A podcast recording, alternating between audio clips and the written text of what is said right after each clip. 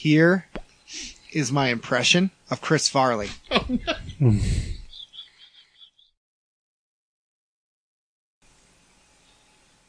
Is that it? Oh man, I love it. I love it. It's so did dark. I did I nail it? Somehow yeah, that's that was really good. Effective. Oh gosh.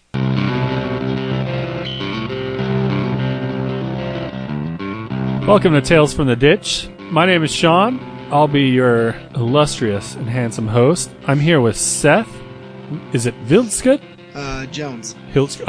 Okay. It's no, it's Vildskudt. So it's Vildskudt. Uh, I'm trying not to. Vildskudt. So Vildskudt, like you're sneezing. But in Amer- I live in Nevada, so it's Seth Jacob Wild Sheep. So. Wild Sheep. And also here to join us, the odd of the jobs, Troy Hubert. It's actually pronounced Udbear. Udbear. Yeah. Is it French? Yeah, it's a French last name. H and T's are silent, bro. It doesn't sound pretentious at all. Can you not tell by his outrageous accent? Hubert. Uh, that's even better. Okay, well, welcome, Troy. Troy is the author and art performing artist of our introduction and outro-duction? Outro-duction, correct. Is outro a word? Outro-taction? Uh, I mean, Outro-farnsworth. uh, sure. Troy I is really a musician. Astounding. Oh, that is, that is a compliment. That's way Troy too is a deacon? Yeah. Yeah. Okay. No, that's not, like, I'm not gonna. I'm not gonna confirm or deny that. But yeah. Troy is a deacon. Troy is a high school graduate. Yeah. Troy is a. Uh, Troy is special. A, he is fierce. He is beautiful, and he is a dungeon master. Uh, digital dungeon master. Digital game Thank master. You if you want to be, if you want to be pedantic, dungeons master is for Dungeons and Dragons, whereas game master is for Pathfinder. Mm. If I want to be, what about werewolf? Lycanthrope. Mm. Oh dear. Either that or Team Jacob. Well, it's been a rough week. There was some terrible news coming out of Florida. Yeah. A mass shooting, a school shooting has happened. Social media and the political realm has erupted into, I want to say, polemic rhetoric. Yeah, and more than they normally do. Like, this is something about this Florida shooting has just, it's been an avalanche compared to Sandy Hook, compared to, yeah. like, People got people got upset about little kids dying, but not to the point of like what we're seeing now. Well, and people are saying people are coming out of the woodwork. The conservative side is always being conservative, being conservative, and having a lot of conspiracy theories saying that a lot of the kids there were actors and okay. They're so clar- saying, to clarify, one of them I is just a little odd. Say, one of them's a little odd. That's more that. InfoWars conservative. That's not. Yeah. I'm just saying, like. No, I don't think Marco Rubio said that. It's more like the Breitbart side who mm. I've seen that. Because yeah. Marco Rubio said that's ridiculous. And he actually, I'm just saying, he went to a Literally. town hall and actually uh, met with the survivors and let them question. Well, them. Wouldn't you consider Marco Rubio uh, moderate? Conservative, moderate conservative. Though. Yeah, mm. he's, he's, he's, he's, he definitely liberal. leans to the right as a moderate. Um, and I, I will, I will say this, like the, one of the last things I posted on social media this week before I tried to like decided to take a break from it just because of how just volatile and everything was. Um, I'll get closer. I realize I wasn't like giving this. Um, edit that. Sorry, offensive material. Uh, I did see the thing going around about this one kid being in California in twenty seventeen and then being in Florida twenty eighteen mm-hmm. and same person. And, Um, I couldn't find one that didn't have the traditional Breitbart sass behind it, but I do find it interesting. So I, I am one who definitely would subscribe to the uh, idea of government conspiracy. I will like put on a tinfoil hat if you would like me to. Um, I've been seeing things less as red versus blue, left versus right, and I'm starting to see things more and more of just rich versus poor. Um, and just, I find it interesting, like, how this particular topic of uh, N R A, gun control, gun ban, all of that over the last five years, I feel like has just gotten in such a scripted feel. Just looking at it, looking at it and basing it off of how the news has handled it, how media and the people that consume media, whether it's social or digital or whatever, they are reacting in such a weirdly scripted, manipulated way. Yeah. I would, uh, everything in the media is manipulated. Oh, yeah. Except for this podcast. Let me ask you this. I, and so, yeah, the right is coming out with, uh, that type of stuff, defending yeah. guns. The left is coming out with, um, Uh, a call for gun control. Yeah. Um, not a gun ban, a gun control. Gun control. Some people are calling for simple moderation or yeah. I think definition and classification of types of weapons, things yeah. like that. Um, and I mean, the bottom line is like kids died and it's a terrible tragedy. So my first question here is for you, Troy. Okay. If you were, uh, the president of the United States of America. Okay. What canceled show would you bring back? Um, I know a few people are going to be very upset with me if I, if I do not say Firefly, but I'm not going to say Firefly. Because we don't need a show full of Han Solos. Let me just stop you right there. uh, okay, go ahead. I really, I really don't have one. Um, I would like to see maybe Batman Beyond. Uh, I'd like to see. Did that get canceled or did it just end? I think it just ended. I would like to see. I'm talking about canceled shows. See, I don't have a whole knowledge of canceled shows outside of Firefly. I think that's gotta be your choice then. Scheisse. That's okay. Why we wouldn't elect you as president then. Yeah. I, I, I sit on, I sit on the fence too much. Now, um, now Troy, you are author of the book With Friends Like These Who Needs Enemas. Um, what was it like? New York Times Times. Being part of the conspiracy to uh, replace Tommy Lauren's uh, cyborg arm. Well, now you were on the inside. Uh, you said, you know, race right this, race right that. Something about communism. What was Bucky and Barnes Ryan was doing it so well. Smith was there. I know. Bucky Barnes was doing it so well that I just I felt like any any attempt at uh, bringing that into a cinematic flair would just look like we were copying. Either that, or people would think we were copying Jax from Mortal Kombat. Hmm. Jack? Jax? Jax? Jax. They all look the same to Troy. Wow. uh, Thank you for that. There was a great show, Seth. You remember the show called Working with Fred Savage? Ah. That was a really good show, and I think it only had one season, and that deserves that deserves at Dharma least five and Greg more seasons. Got renewed though. It did. It had more than one season. I have a story from the ditch. Um, that's m- maybe more of a confession. Um, so Ryan Smith, cover your ears. We were talking one time about, I'm actually reaching out to somebody. So I'm hoping that with the vast network of people who listen to this podcast, we might be able to find this individual. Um, so, uh, we were talking one time about why my parents didn't like you, Seth. And I think another reason, possibly, um, now they had an initial reaction to you that was unfair and biased. Um, but I think around the time I met you, my grades started to suffer. And I think they attributed that to you. But I'm here to kind of clear the air and explain why. And it's mostly because I had this kind of, uh, moral crisis. So, something happened in, in fourth grade, which is when Seth and I met, and we had a teacher, Miss G, and there was a kid in our class named Joel. Joel was a Native American kid, and uh, he uh, he was a nice kid. I don't think there was any problems with him. I didn't have any problems with him, which makes this a lot crueler.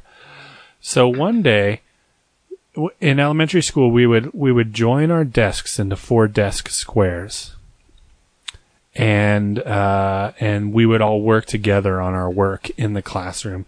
Seth wasn't part. Seth was across the room, and I didn't want to be across the room. I wanted to sit by Seth, but unfortunately, you know, you can't can't mess with the elementary school standards that they had uh, put into place. So I was Fourth sitting. Fourth grade, we were in the same class. Yeah, Griffith. I mean, Missus G. I did that out. And, uh, yeah, and we weren't that close yet, I think, because it took a while. It was a slow burn. It took me getting beat up, yeah. Yeah, um, but anyway, so w- I was just, I don't know, we were talking about names and we were doing some spelling workbook sheets. And we were just talking about stuff, and Joel, my friend, he's like looking at me and listening to a story that I'm saying, and you know how you write your name on the upper like right hand corner, it says name and there's a line mm-hmm, on it mm-hmm. and it's like purple, the ink is purple. So he writes his name, but he writes Sean on accident because I don't know, we were talking about names or maybe I was telling him how I spell my name and it's weird. And so he wrote it down. He goes, oh, and total innocence. He goes, oh, that was funny. I wrote your name, erased it and put Joel. Hmm. And proceeded to do, oh, it was math homework. Now I remember. It was like thirty questions of this times this, this times this, this divided by this. Math, not even once. And I'm telling you, inst- I'd, I, oh, I'd gotten straight A's until fourth grade. Mm. I, I'm not even joking. Go check, go check it. I got so many tokens from oh, Wild I'll Waters. Totally I'm jumbling on, it, I'm jumping I have on Google right now. You do. Where you work, you have access to my grade. But anyways. Oh, I thought they, uh, after a certain amount of time, they kick them out. Do they, they keep might. them that long? Oh, I've, dude, they they have up to the like early eighteen hundreds worth of stuff. I, oh, I thought it was ten years after you graduate they kick them out. I, right? I mean, no. it not, might not all be digital, but it's there. And I looked, and I had exemplary records until fourth grade. And here was the turning point. Joel accidentally wrote my name on his paper, erased it, wrote his name, and did his work. And at the moment he erased my name and put his name down, I was like, I'm not doing this. And so we all turn it into a tray. There's a tray up on the windowsill, and that's where you turn in your homework. And at some point, Miss Griffith, Miss G goes, uh, she goes, Sean, where's your... where's your packet? And I was like, oh, I don't know. I put it in there. Literally like that. Straight A kid, innocent, good boy. I've never done anything that bad, really, up until this point. And I just knew instantly that I can manipulate and take advantage of the situation. And I said, I don't know. And she goes, that's weird. Looking through it, looking through it. I was like, hmm, why don't you look again? And she finds Joel's paper with Sean erased poorly and Joel written over it. And she goes, Joel? And Joel had been with me before Seth even showed up. He'd been with me in Miss Horlacker's class, which is a great name. He was with me in Miss Anderson's class in second grade. And now he's with me in fourth grade. And I had no loyalty to him for some reason. And so, because it benefited me, and I probably would have done this with anybody. I would have done it with you too, Seth. But, uh, I instantly knew.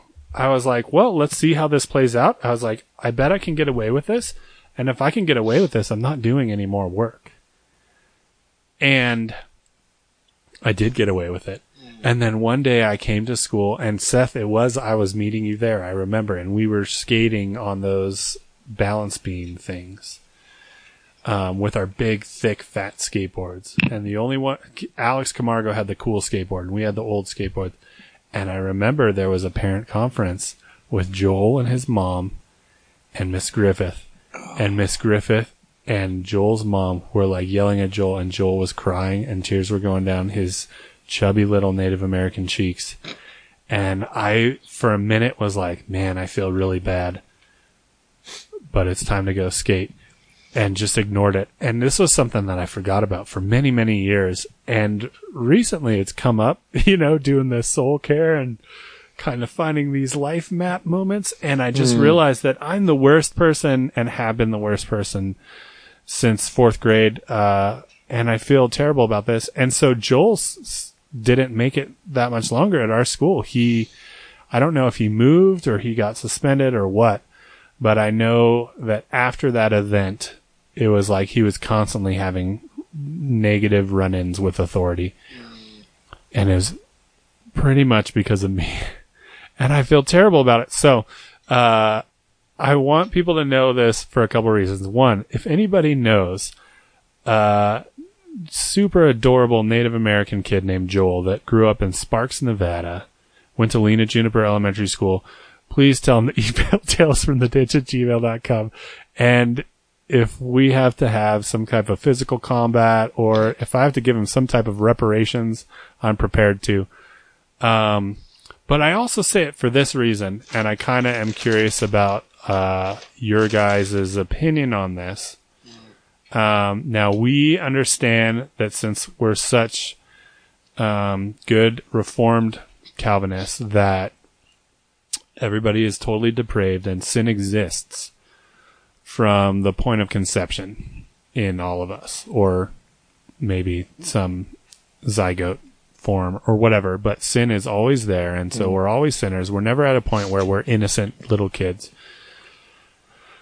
But um do you guys would you guys characterize this type of action that I have as malicious? Troy, you go first. Malicious in the sense that you're going to target this kid because you don't feel like doing your work evermore, or malicious how? I, I don't, I don't, I don't see it as malicious. So, okay. Um, after working with kids for a five year stint, um, I came to the conclusion that as a mid twenties bachelor working with other people's children, um, as bad as children can be, parents are, parents of those children are worse. Um, That being said, I mean, were you being a, a little bit of a bastard at the time? Yeah. But you're not still a bastard.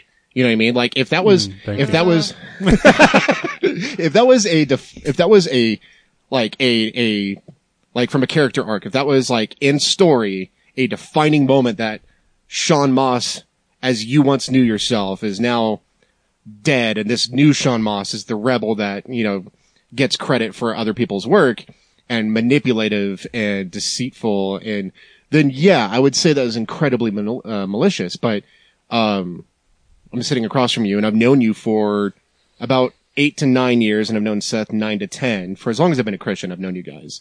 Um, I've never once gotten that from you, um, and you've always been very forward with your past. And incredibly uh encouraging because of that, um, in the sense that I don't blame myself for the things I did when I was a young bastard, um, because you were you helped model what that looks like. That no, you're a new creation in God, and that in Christ you have this new identity of uh be- beloved and forgiven. And nice. That being said, like.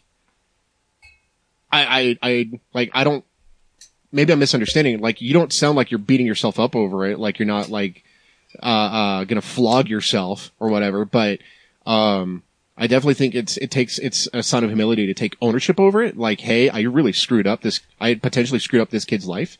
Um, you definitely, like, had an impact, you know, but we all have impact on each other's lives starting at however young. Like, you know, I've, I've been, bullied most of my life. I was a doormat.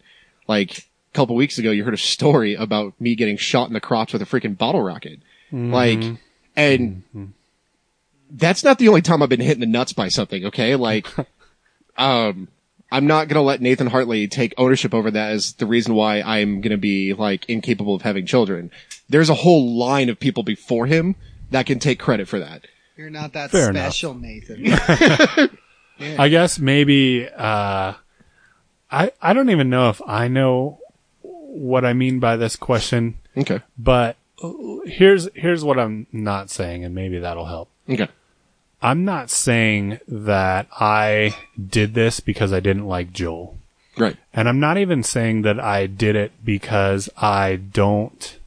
You didn't do it because he was Native American. You didn't do it because. Yeah, no, yeah. I definitely didn't, didn't do it because he's different than me or anything like that. Um, but the fact that I still did it, regardless of mm. my motive, you know, like it was a clear violation of even a moral standard that I had as a fourth grader. I, f- I, I feel like there's everybody's done some bad things when they were a kid. Mm-hmm. Other people's bad things. I think you run the risk of comparing apples to oranges. Like what you think you did was super bad, and it was, but to other people, they might classify it as, uh, it, they might classify it as worse than what they've done, but they might classify it as less than what they've done. Um, I was a mama's boy, dude. Like I, like I got rambunctious and stuff. I would steal guitars. I'd steal from work when I was younger, but like, I don't think I'm worse or lesser than you because of that, uh, because of your childhood mistakes, your childhood sins. Like, I think that's folly. Like, as a child, especially at the age of what? If you're in fourth grade, that makes you what? Nine, maybe ten? Like, you don't have a completely developed mind to process the intricacies of true morality and understanding of consequential, like, consequences to your actions. You know, like, you were doing what I think a lot of kids, if they were given that opportunity, like if I was in a classroom and, you know, Ryan Smith accidentally wrote my name and then erased it and wrote his name, but did such a piss poor job erasing it, I would probably take credit for his work too, because he's smarter than me. It's kind of his fault for not erasing it well. He's like, Ryan Smith's way smarter than me, so of course I'm going to take credit for his work. What I'm worried about is not understanding how depraved I am. You guys ever listen to Botch? uh, I prefer Beethoven. Beethoven? He's good, man. Beethoven. Oh. You, you remember that time I hit a teacher with a boomerang in sixth grade? Do you remember that? Yeah, Kathy. What was her name? Don't say the name, because that was Battery. Like, she's all, she's all, what'd you do? Well, I didn't mean to. She's all, you threw it in an arc in my direction. I'm all, but it's supposed to come back. She's like, yeah, my body stopped it. I'm like, yeah. That was great.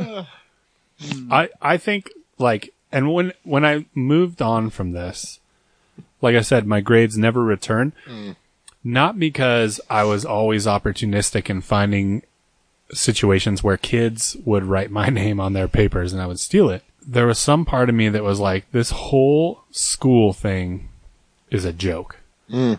Like if I was able to work the system like that, and just by being by appearing to be like a nice kid yeah. who um isn't bad or disruptive, and being able to just like work the system like that, it just made everything meaningless. And so school was no longer anything um academic to me. It was just a place where I got to see my friends. And that continued through uh, all the way to the end. I think it's I mean, true for a lot of students though. Like, Uh, especially as uh, I've gotten older and evaluated, like, because I have, you know, friends that are in higher education pursuing college degrees and stuff like that, but I also have friends that have children. I'm in this weird state in my point in my life where I have friends on both sides, and I don't remember school being such an easy, just like checklist. I felt like school was different than what it is now. Um, but Is that the, is that true of it? Because I never, I never cheated in school. Mm. Uh, I, I didn't have the, I didn't know if I had the connections or if I was just stupid. Uh, I didn't, like, that was in a, in a, in a worldly use of the word, that was a genius move. Totally not okay. But it is also like a sign of intelligence. Yeah. Like, it was a very intelligent thing that if you were to follow, like l- the rules of the world and, you know, the, the, the survival of the fittest kind of thing, that is something that would be considered a survival of the fittest scenario, because you didn't have to put in the extra work, still manipulated the system and got away with it, and were still able to play with your friends. Like, that's true. Did you ever, I, this question is for both of you. Did you guys ever have a moment where either at the time or maybe looking back many years in the future, that you can say you were an evil person? When I turned nineteen. Yes. Troy, it wasn't until you turned nineteen? I'm ballparking, but basically after I graduated high school, I went through basically the typical, I moved out of my parents' place, therefore I can do all these things. Mm-hmm. And I really be- didn't begin to understand that I wasn't the hero of my story, that I was actually the villain of my story. And I was living with, uh, a Christian and some non-Christians at the time. And this Christian had the, uh, God bless them, they had the heart to witness and evangelize to me and be a solid encouragement and uh positive, like the lone key source of positivity in my life at the time. Um and maybe it was just through our late night talks and me underage drinking and me smoking other substances and stuff like that, uh the talks that we had, that I began to understand that um me trying to manipulate women to sleep with me is not an okay thing. I was less I was becoming less of Troy and more of a Chad. Um, more of a Louis. I don't know about a Louis. More of a Aziz. I am not catching those references. You shouldn't. You probably shouldn't. Too soon or soon? More of a Harvey? Okay. Not not a Weinstein. I wasn't going I wasn't going Hollywood with that. But it was more of just I I began to understand that I was a smooth talker. I began to see that I was manipulative of emotions, that um because I am a sociopath and um and unable to Uh,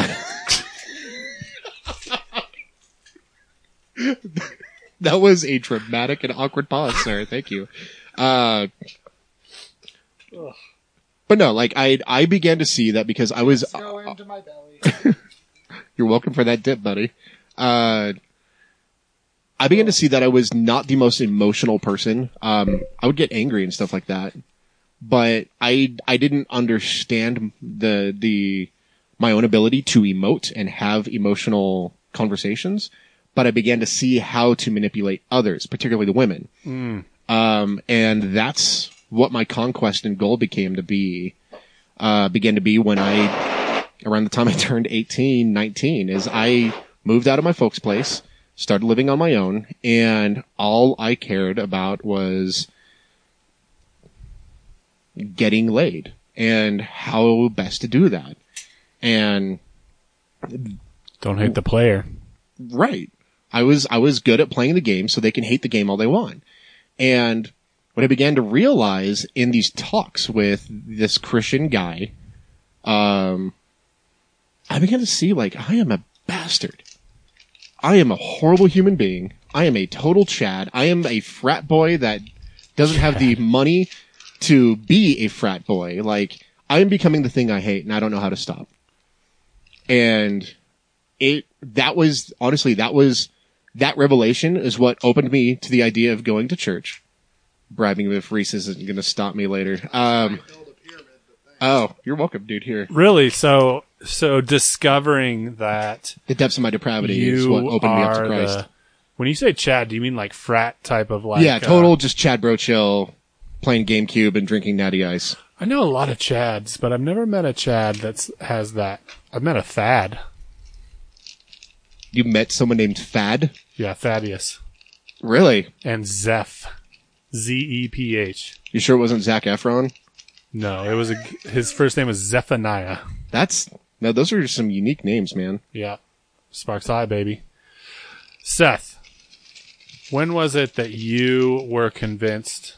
I mean, what was the time period that you're referring to when you found out you were convinced that you were an evil person? Eight years old. Wow. Wow. You did surprise me. Um, I wanted to get back at my brother for stuff I'm not going to talk about, so I picked up a uh, metal. It was kind of like a rod and hit him in the face with it. And it started bleeding a lot. And my parents came up, so I was like, if I start crying and say I'm scared of the blood and that we were just boys being boys, you know, I'll get away with it. So I came up, apologized, and they're like, oh, gosh, well, you know, he's a kid. He doesn't know. And the second they left, I wiped away the tears and was just laughing about it because I was happy I heard him. Wow. And I just, and then later I wept because I had laughed about it because I knew something was broken in me. Gosh. So eight, eight years old. Sounds about right. Make a movie about that, Kirk Cameron. He will. He's got to. He's got to add to the catalog of PureFlix. Is he allowed to have blood in his movies? I don't think so. Or pipes. They can edit it out. Or plot development. Or character Okay. Is he allowed to have disagreement? In Gosh, movies? Man, I'm going to feel so bad when Kirk Cameron comes to our podcast. He's like, says, hey guys, you're doing a really good job. And I we'll really sit like there it. And I'll rip his shirt and say that. See, I'm almost, I'm, I'm almost hoping in this unreal, unrealistic scenario that it's Kevin Sorbo that gets super butthurt about it and not, and not Kirk Cameron. Ryan Smith, when you brought bring, Breaking the Law. That's how he looked. I went on from that point, and I think that is when I discovered this loathing I have for working mm. as a nine-year-old. Work sucks. And so I'm I, I'm really struggling with this right now, you guys. You probably heard me whine about it and are tired of it, but I have I've been blessed. Mm. Hashtag blessed. I have an easy job. I'm overpaid, or I'm I'm well paid. I think I'm probably overpaid. Um, I'm I have little responsibility, no deadlines. I get to do something I've always wanted to do, and I still don't want to work. And I know that uh, you guys are currently in positions that you've expressed to me aren't your ideal positions, and you also don't want to work, but I feel like you guys deal with it better than I do, and I have the good job. And so part of that is I understand that, like, through having um prosperity, sometimes you get lazy and start to find things to complain about, or complain about things more that are insignificant. And that's definitely me too. Um, but I also think that some of it is just that work is cursed by God, and um and you know, my back's not going to be in pain from toiling, and the dirt's not going to work against me, but for some reason, I'm just not going to find satisfaction that humans were created to find in work. And there's part of that too. But like, uh, and Seth, you brought up that your dad, you had a conversation with your dad, like, oh, do you just work and then you die? And that's the rest of your life. And your dad affirmed that that is the rest of your life. Yeah. Now, do you think that right now, that that is the rest of your life?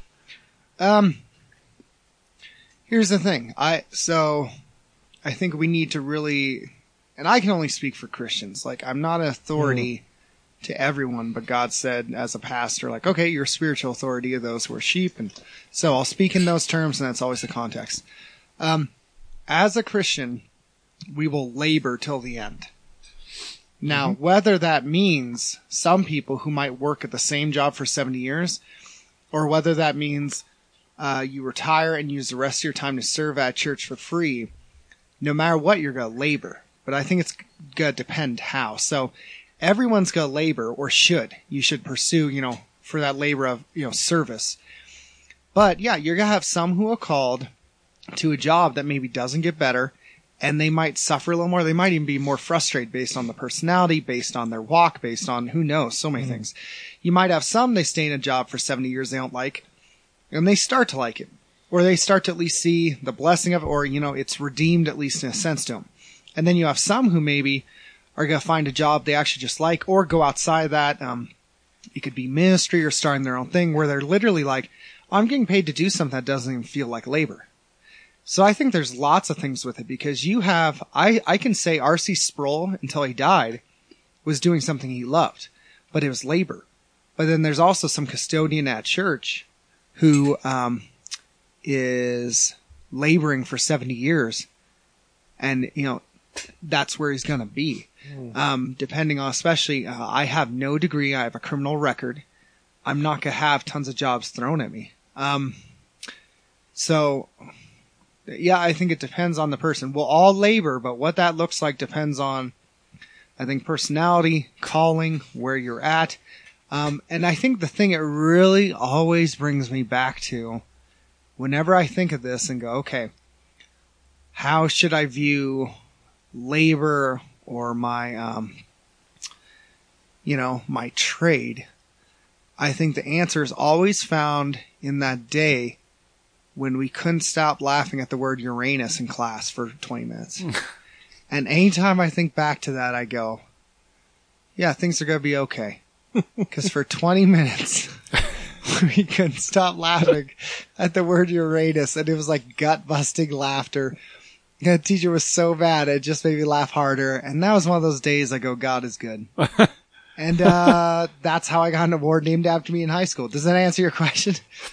I think it does. I think it does. So you're saying... We'll all labor, but we'll, we'll it's going to look different for a lot of people. And I have an unfortunate personality where I'm just grumpy about it forever. No, yours... Here's the thing.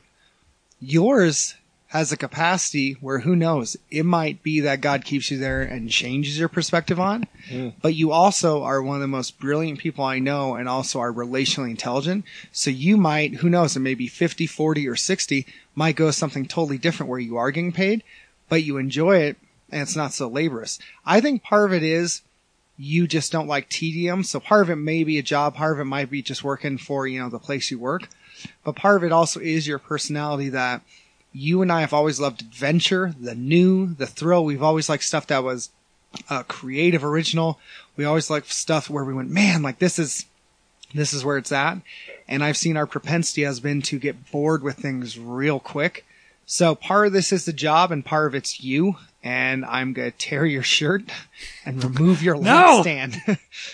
Not my lampstand.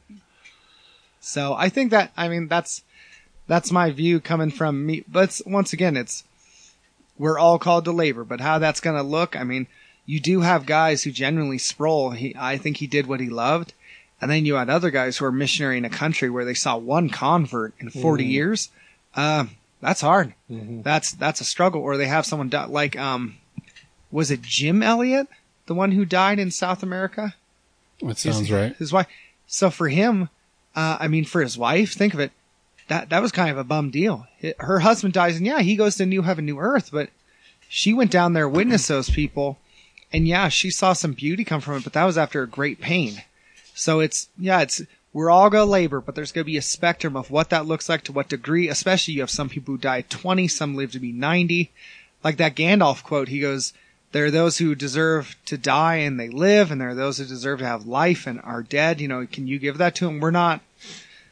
There are some people who I wonder, well, why can't they just get a better job? Like, they seem so miserable, and God keeps them. And then there's other guys who I just look at, I go, they're so ungrateful and selfish, mm. and they keep getting blessed. And and I count myself as one of those guys. I keep getting blessed. So um, I think it's going to look different. The main thing I can say across the board is we're all going to labor. We're all called to be faithful. We're not called to be perfect. Mm. We should seek joy. We should persevere, but we're not going to feel that all the time.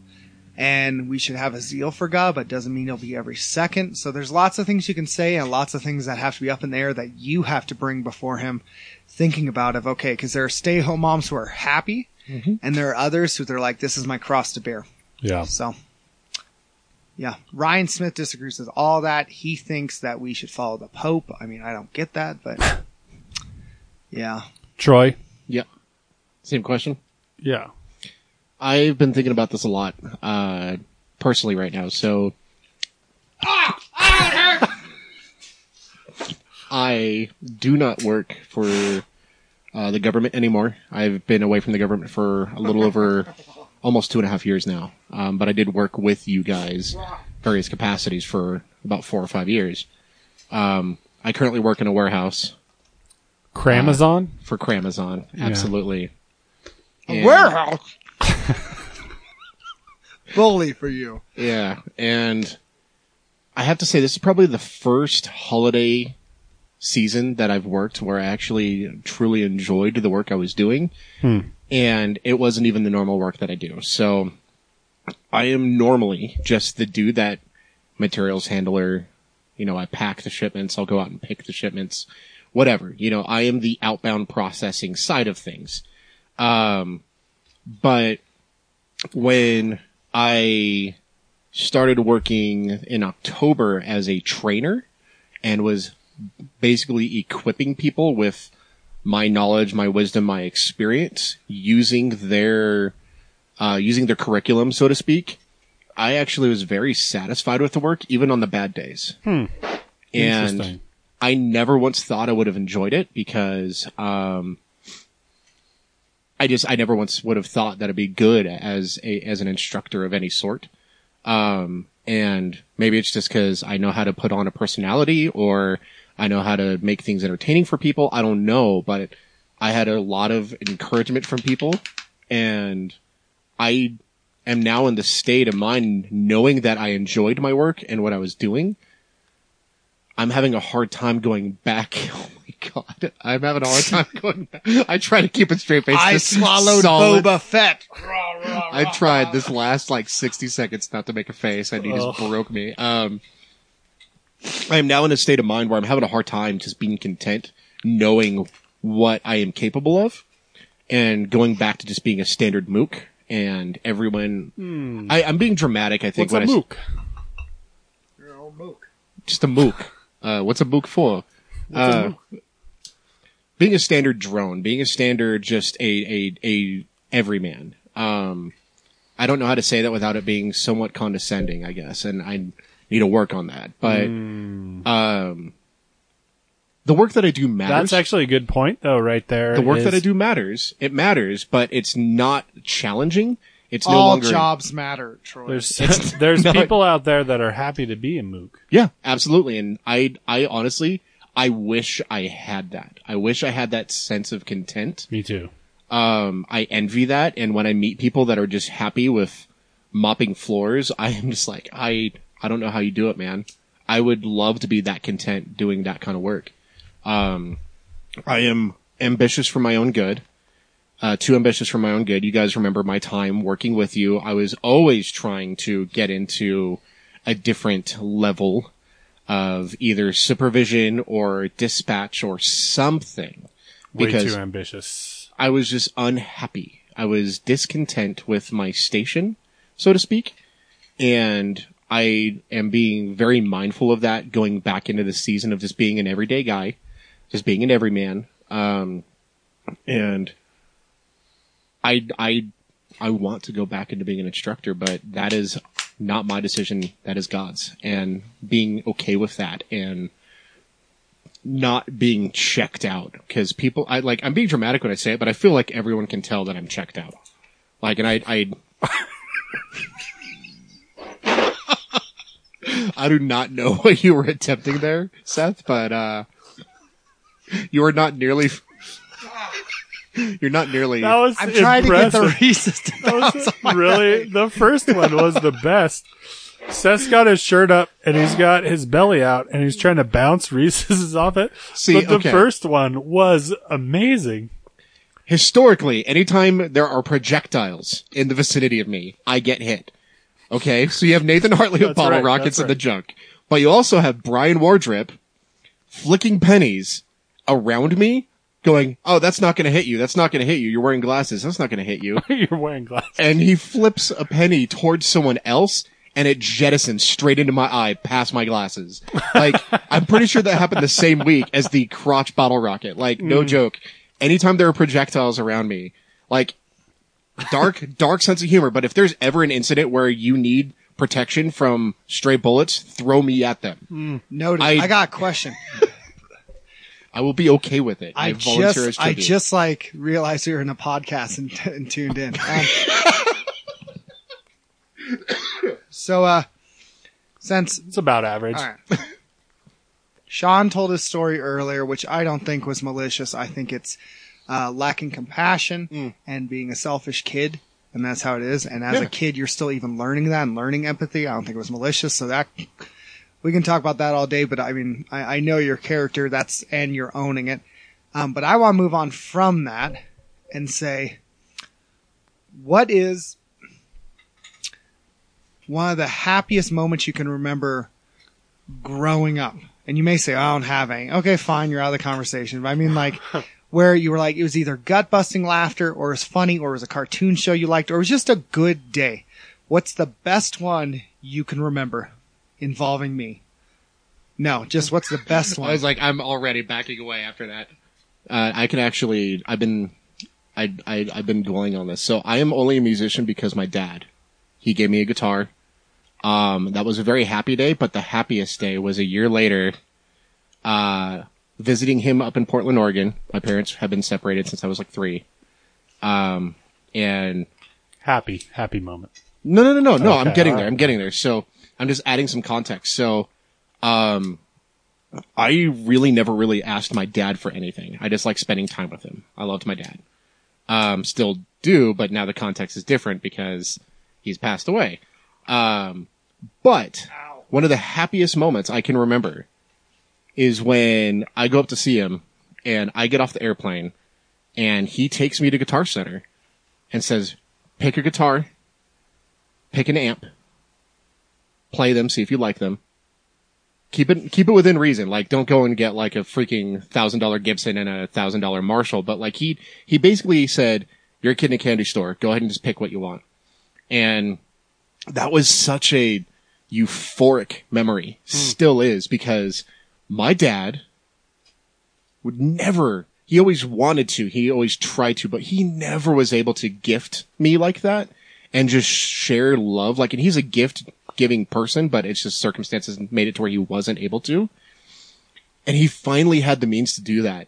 And I, I remembered just the tears of joy in his eyes because he got to give his son something, mm. but just the genuine moment of like, you're at a guitar store, kid. Go ahead and just grab an amp, grab a guitar. They're yours. Nice. And me being the twelve or thirteen year old edgelord that I was and all into metal and stuff like that. I got a B C Rich Warlock and, and, and a crate, uh, high gain solid state amplifier. Like the whole package was like two hundred bucks. Nice. But, um, and then I just like tore it apart playing like Metallica Battery and Master of Puppets. And I would just went thrash metal heaven on that. And it was amazing. But that, like, it's not that I got the guitar and amp. It's the fact that my dad was able to do that. And it was the first, like, that was the day in Oregon. Like, I am there. I haven't even been in Portland for an hour. And he's like, we're going to go get you some stuff. And I just, I want to gift you and I want to spend time with you and I want to do these things. And it was just such a, un- like, one of my favoriteest memories of me and my dad. That's awesome. I can think of most of my good memories, uh, as a kid were with you, Seth. I remember laughing at Uranus, but that was in high school when we were laughing at Uranus. Oh, oh. Well, it appears I've. But there was another time. The timeline. There was another time we did that. I'm sure. Uh, I remember taking share class with you and Matt Monticelli, and uh, just how absolutely entertaining that was. And the lady comes in strong, saying, you know, it's okay. You can ask whatever you want. It doesn't embarrass me. I've been doing this for a long time. And, uh, I think we made her quit her job that year. Or transfer, yeah. Um, that deserves a high five. Yeah, it was pretty great. Uh, I remember winning a, f- like, it wasn't a gang fight, but I remember winning a group fight on the schoolyard. And it was like me and you and one other person. Me, you, and Scott Poindexter was on the ground getting beat up, yeah. So it was me and you. Yeah. His last name was literally Poindexter, and he was a cool kid. So, um, Skittles, remember? Yeah, I never got that nickname. Uh, yeah, so uh, it was us, and we were fought probably nine kids, and it was over... I, th- I think it was six or seven. I just want to be just want to be. No, clear. I think it was. I think it was around nine. Yeah, it must have been. Like twenty. And, uh, and it was like a just classic underdog situation, and we dominated, and it felt great. Um, yeah, man, I remember like, no, I won't get into that. Uh, yeah, I remember a lot of really good moments from childhood, especially with you. Oh, oh you know what was one of my real favorite ones, Seth, was playing Jason at your house. We would go, I would spend the night at Seth's house. And his dad um, w- would always work till like two in the morning, so he wasn't there. And uh, his, I think your mom would just go in the back room and shut the door and, and like cry, and not pay attention. And we so yeah. Jeb, your older brother, um, was five years older than us, I think. Yeah, because he was in high school and we were nine or ten. Yeah, five years. Yeah, about that. And uh, and so. You guys had this glowing Jason mask. That was foreshadowing for my future. It was a Jason hockey mask. Yeah. Oh, man. But, uh, and so we would play this game where Jeb is Jason and Seth and I are people trying to kill Jason. And so we would we, we would turn sit, off all the yeah, lights all in the, the house lights in the put house covers are over the blinds. That's Even awesome. Like the V C R, we'd put a book over it or whatever to keep it. So it was pitch black, and Seth and I would have to stay in the room for like thirty seconds, and Jeb would go out into the rest of the house, and we would. The idea was that we would have to sneak up on him and like get him in a chokehold or do something, or hit him or something. Um, but it was. I don't think we ever actually caught him. And so he would do all these diversion tactics, or he would like be literally like, you know, when the guy's like above them, like hanging onto the he ceiling or stuff like that. He would leave the mask because it glowed in the dark on. He'd leave it somewhere so we'd see, oh, that's where he is. And we'd pick up the mask and he's behind us and he'd punch us in the back. Yeah. yeah. It was so great. And it was, it was a experience I never really had with anybody else.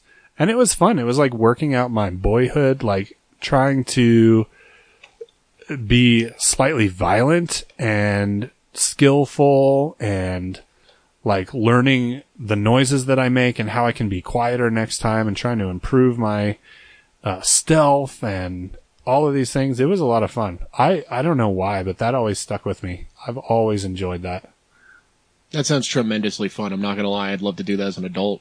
It was a lot of fun. So I remember one time just, just so messed up. So Seth had a couch in the living room, right? And, uh, and you can't see it once all the lights are off, but you just kind of know it's there. And so Jeb had rigged up like a snare trap with the couch leaning. And so I went under, I was crawling behind what I thought was behind the couch, but I'm actually kind of under the couch. And I pushed these, a chair, or maybe it was books. I still don't even know what it was. And the couch fell on me. It was crazy. And I was like, and I didn't know what was happening. I thought somebody was jumping on me or something. And it was terrifying, but so thrilling. And it was like, uh, it was awesome. So it was like, you had to use creativity as well, you know? You had to be smart to catch Jason. So that was great. Those were good times. I love those times. Mine was, uh, us playing a show. It's called something different, but it was called Life Center Church at the time, up on the second story with our band. And um, I, I think it was so because the place was packed, mm-hmm. and we were making jokes while we, you know, were playing. Uh, that was when Jesse was in the band, and we were just having a blast, and we finished one song and people actually applauded. I was like, oh my gosh, like they're enjoying something that the band put together. And all I was doing was singing, but like you guys did the guitar drums. But I just remember that night. I was like, man, like why can't every night be like this? Why, why can't it? And I just loved it. It was something about, man, or maybe it was the affirmation, but I was up there with my friends. People loved it because you have shows, you know, where like twenty people show up, like five people show up. That's a Reno thing, yeah. Like I'm, I'm hearing this going, was this Reno that this happened? Yeah, and and there was people on the stairway because there wasn't room, no outlet played. Um, so Tim Lemire, Foxtrot, yeah, Tim Lemire, who uh, later they were All Day Drive, um, and this church opened it up. Record label owner, yeah, Tim Lemire. Tim Lemire, he owns. New was, Noise Records. And and he was the one, I think, who put us on. Yeah. Who, who got us on there. And it's seriously, um, I want to say our drummer was high, but it was like, and like two other people. But it was just so, gosh, dude. It was just nights like that. Sometimes we'd play. And that's when I actually, like, my anxiety would go away. Mm. When I was just yelling, when I was just, like, fighting, just screaming in a mic. And we had days like that because... I don't know. I don't think it was till later. I even found like a small number of things that took my anxiety away, but it's like that and certain other things. When we were up there, when we were playing, it was just crazy. We had some shows like that. We had some times where just, I was like, man, who gets to do this? Like that was like the yeah. first successful show. That was the first one where we were like, man. And then, um, everything you know, else was like birthday parties. Yeah. Or in like the bar park. Mitzvahs. I played a quinceanera once, so I understand. yeah, man. Yeah. It just, but I remember yeah. Dan Hartke. Yeah. Got his tooth knocked out at that he got show. His tooth knocked out because people were moshing. We broke the ceiling. We busted Literally, the ceiling. we we raised the roof. Yeah. After Tim Lemire was like, "Hey, I, you know, I thought I wasn't sure if you guys were gonna suck or not, but that was pretty good." He's like, "That that one." We got a record label offer. We got, and then we um, we even put out a C D, which we even saw. Do you remember Mirabelli's? Yeah. So shout out to Jim from Twice. Yeah, uh, thanks, Jim. Who's always supportive. You know, he's in a band now still. Another one. He's in another one, still doing good. He's like, uh, focusing on his health. I still talk to him, actually. Him and I are going to meet up. That guy was great. Mirabelli's was awesome. I'm sad it's gone. He He's still around. I went to a Fall Silence show recently. I was talking to um, Danny Galecki, and I told Levi he had a good show. I'm talking to him all. Yeah, it's like just like back in day, except my, now my back hurts. And him and I were joking. But it's just... Uh, and you don't hate us anymore. Yeah, and you don't... We're not... We're not fifteen-year-olds. People are threatening to kill. Yeah. It just... it, it was it was just a good night because I don't know, I, I learned over time what things kind of got rid of my anxiety, and that was one of the things where I was like, when I was up there, it's funny, you know what the other time is? All my nervous tics, like ninety percent of them, go away when I preach. Mm, it's weird. Yeah. One of the most stressful things to most people is actually a time when most of those go away, and then I get like done from the podium, I walk away from the pulpit, and they come back. It's funny, when I get up there though, they all disappear. That's awesome. So yeah, that, that'd be mine. I would say, I think we were sixteen. I think sixteen, fifteen or sixteen. Something like that. Yeah. I can't remember. Well, I was probably fifteen because I, we, we had to get a ride there because I couldn't drive yet. Then I would have been fifteen because yeah, you're so a you few months ahead of me. Too. So I was fifteen. Yeah. And we were still in that band because we had, we did have, you know, uh, the second band where we played in Seattle, and that was a blast after like ten yeah. horrible shows. But like, it was nights like that where you just, even Vince's house, I remember times we'd play and our friends would just show up and even would go terribly or stuff would cut out, but we just laugh and the night we'd end the, it didn't always end well for me. Sometimes I'd get in fights, but like it just, it was stuff like that where I was like, all right, I forgot who I was for a second. Like I could just, cause I hate being alone with me, but yeah, that was, uh, that was one of those nights. I think I found out during that period that I don't like creating music as much as I like playing music. Yeah. Like I would rather just be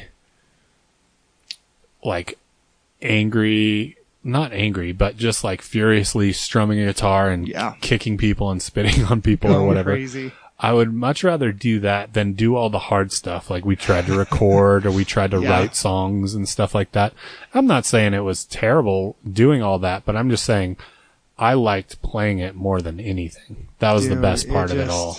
I wasn't an artist. I was just like a we, dancer. We would play a swimming pool because it had a socket. So we'd bring an extension cord to a swimming pool. We didn't have permission. That It was Opio pool. And there was like a stage there. Yeah. So we'd connect it to, there was an outlet randomly over there in the park. And then we would just have a show. And It's so punk rock. And, and just kids would the, show up. Yeah, we would just... Yeah, and it literally was. We showed up at a random pool. We're in the middle of a park, and there's these, you know, you have uh, these lower-income kids playing soccer, and we just start playing punk music till we get shut down. And just mm. that was, he was days like that. Yeah, days where I was like, ah, I just, yeah, it didn't have to be me. See, I go back and forth on your statement, Sean. Sometimes I like being a recording artist, and sometimes I miss being a performance artist. Mm. Um, lately, I've been missing playing shows. And for the reasons that Seth just said, how just like it's a way to be away from yourself. Like I used to hate it because we were trying to fit an image. We were trying to get signed. We were trying to do all these things. And I hated the music we wrote because I didn't have as much involvement as I felt like I should. I was a prima donna. Like, and like I've apologized to the former bandmates, Jesse, Johnny, you guys put up with a lot of my. Sean is a post-Madonna. That is quite the dad true, joke. Because he's uh, older. Get it? Lunch lady arms. Jerk. Lunch lady arms.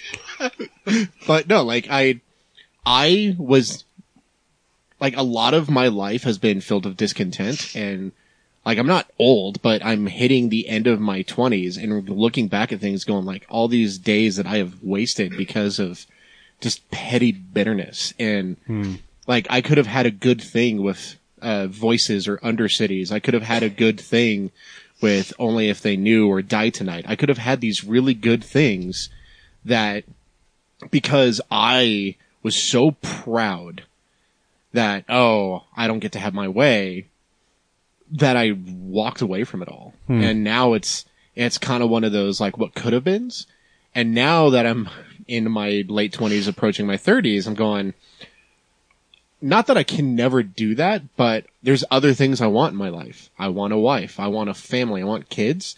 And I don't want to put my family and kids through that of daddy's away from home because he's going on a three week three week tour with a bunch of dudes in an Astro van. Like, that's and he's just paying to go. He's not getting paid. I think that that's um, kind of why,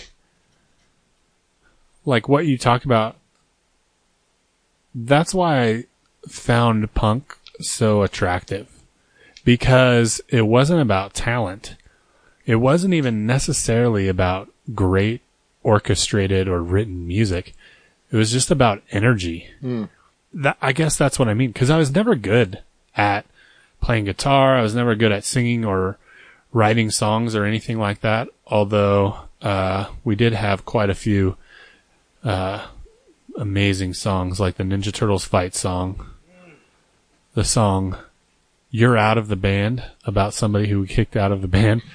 Um, things like that. They were, uh, pretty subtle, pretty deep, but anyway, so like I thought nuanced. That, yeah, I thought that the fact that it was so ground level, anybody could be punk. Like, and like the fathers, I don't know, the Sex Pistols aren't the fathers of punk, but Sid Vicious never knew what a guitar even was and started playing, and it worked. And just the fact that that was the standard, like I was so happy to be a part of that, because it, I didn't have to worry about playing good or sounding good or being in tune or if a string broke or anything like that. I could just be that. I didn't have to have talent. I just had to mean it. Mm. Does that make sense? Um, Definitely. That's why it did, never worked out when we, I was trying to be in a band where you had to be good. Well, and that's why I wasn't, I think that's part of why I wasn't happy with the bands I was in, because we were always doing like the tough guy hardcore stuff. I'm not a tough guy, and I'm definitely like, I like hardcore music, but I am not a hardcore kid. Like I I grew up on metal, like Metallica, Megadeth, Anthrax, Pantera. That was like the like the bands for me. That was my big four. So going from that and playing, you know, like I don't know, For the Fallen Dreams, and just uh just really slow, grindy, chug chug chug chug chug chug, chug, you know, just heavy stuff, but it, there's no, there was no challenge to it. And mm. it was really easy to just play live, which is great. But at the same time, I felt like I wasn't a tough guy. I felt like I was out of my element. Um, and I think my heart wasn't into what I was doing, because we were trying to do the Christian thing. And like, you guys said a few podcasts ago, like how tagging Christian onto something doesn't make it good or better. It actually risks of ruining something good or better. And like this Christian hardcore was just so, I was over it because it felt so fake. Always mm. guard your pepperonis. Adventure, you know, adventure. It was regular time regular movies. Show. So yeah. Underrated. Um, we had a review. I want to bring this up be- before we ask Troy the final question. Okay. And it's from Andrew from my community group. He said, quote, "Seth, you are the most irritating part of that podcast. I really enjoy it." Mm. So thank I saw you. That review. I saw that. He didn't submit it, Troy. This he is didn't? Something he told me face to face. No, I thought I saw something like nope. that on Facebook. Oh, you must have told us at the movies or something. I've heard you say that. I'm not. I am. A, I'm not enabling you on this because I found this out recently. I am a horrible liar then, because I swear I've heard someone or you say that. You specifically. I've said this to Sean. Did yeah. Sean tell you? Scheisse. I don't know, man. Duh. This was at lunch. Everyone, said, I'm a liar. At, just... at lunch, he goes, "You are the most irritating part of that podcast, yet I really, I really enjoy it, and I like listening." He goes, "But you," he goes, "I sometimes get so irritated because I can't follow your points, and I don't know what you're even saying." Troy, cake so or sorry. Pie? I am a pie person. Good man. Mm. What's your favorite pie? This is going to throw you guys for a loop, but shepherd's pie. your shirt. Take his lampstand. Your shirt is torn. So. Okay, serious answer, serious answer. I'm a key lime pie guy. Key lime, yeah. Really? Key That's lime. My least favorite of pies. Key lime, and then when it's the holidays, I will take pecan pie over pumpkin pie any day of the week. Hi, this is Seth from Tales from the Ditch. We're asking you, the users, to email us and write in, what type of pie do you like? Because we won't accept any other answer. Please send your answers to talesfromtheditch at gmail dot com. We also take donations and are the recipient of the Jerry Falwell Diversity and Tolerance Award. Excellent work. Uh, also, uh, just a reminder, if anybody out there knows just an adorable little fourth grader named Joel that should be about... Not a fourth grader anymore. thirty, yeah, he's maybe thirty-four right now. Yeah, that's a... possibly on the ragged edge because of something that happened in fourth grade. Please have him email us for reparations. Also, I just want to shout out to... Uh, Karen Bolin and my cousin Shelly. Shelly's li- listening from a whole different continent, and Karen really? Bolin's a listener. She says she listens every lunch break. It's rad. Thank you. Thank you for your support of pie, and also, oh yeah, one more thing. Thank you. Uh, I had, uh, feedback from somebody. Somebody said that they went and hung out at the V A. Um, really? Because they heard Shay's uh, uh, plea for people to go to the V A. And so somebody, awesome. Based on that, went to the V A, hung out, played checkers with a guy. And he said it was a experience that he's going to keep on doing. He's going to start bringing his community group there. Are That's you serious? Awesome. Yeah. That's super rad. How cool is that? Well, well, well, Joel Osteen said I wouldn't make anything with my life. You know what? Take those perfect teeth. I rip your shirt. Lampstand from blessed white strips. Uh, all right. Well, I guess that's it. I His think you already said all this stuff, right? And heresy. Yeah. So, um, so that's just it. Zip it up, zip it out.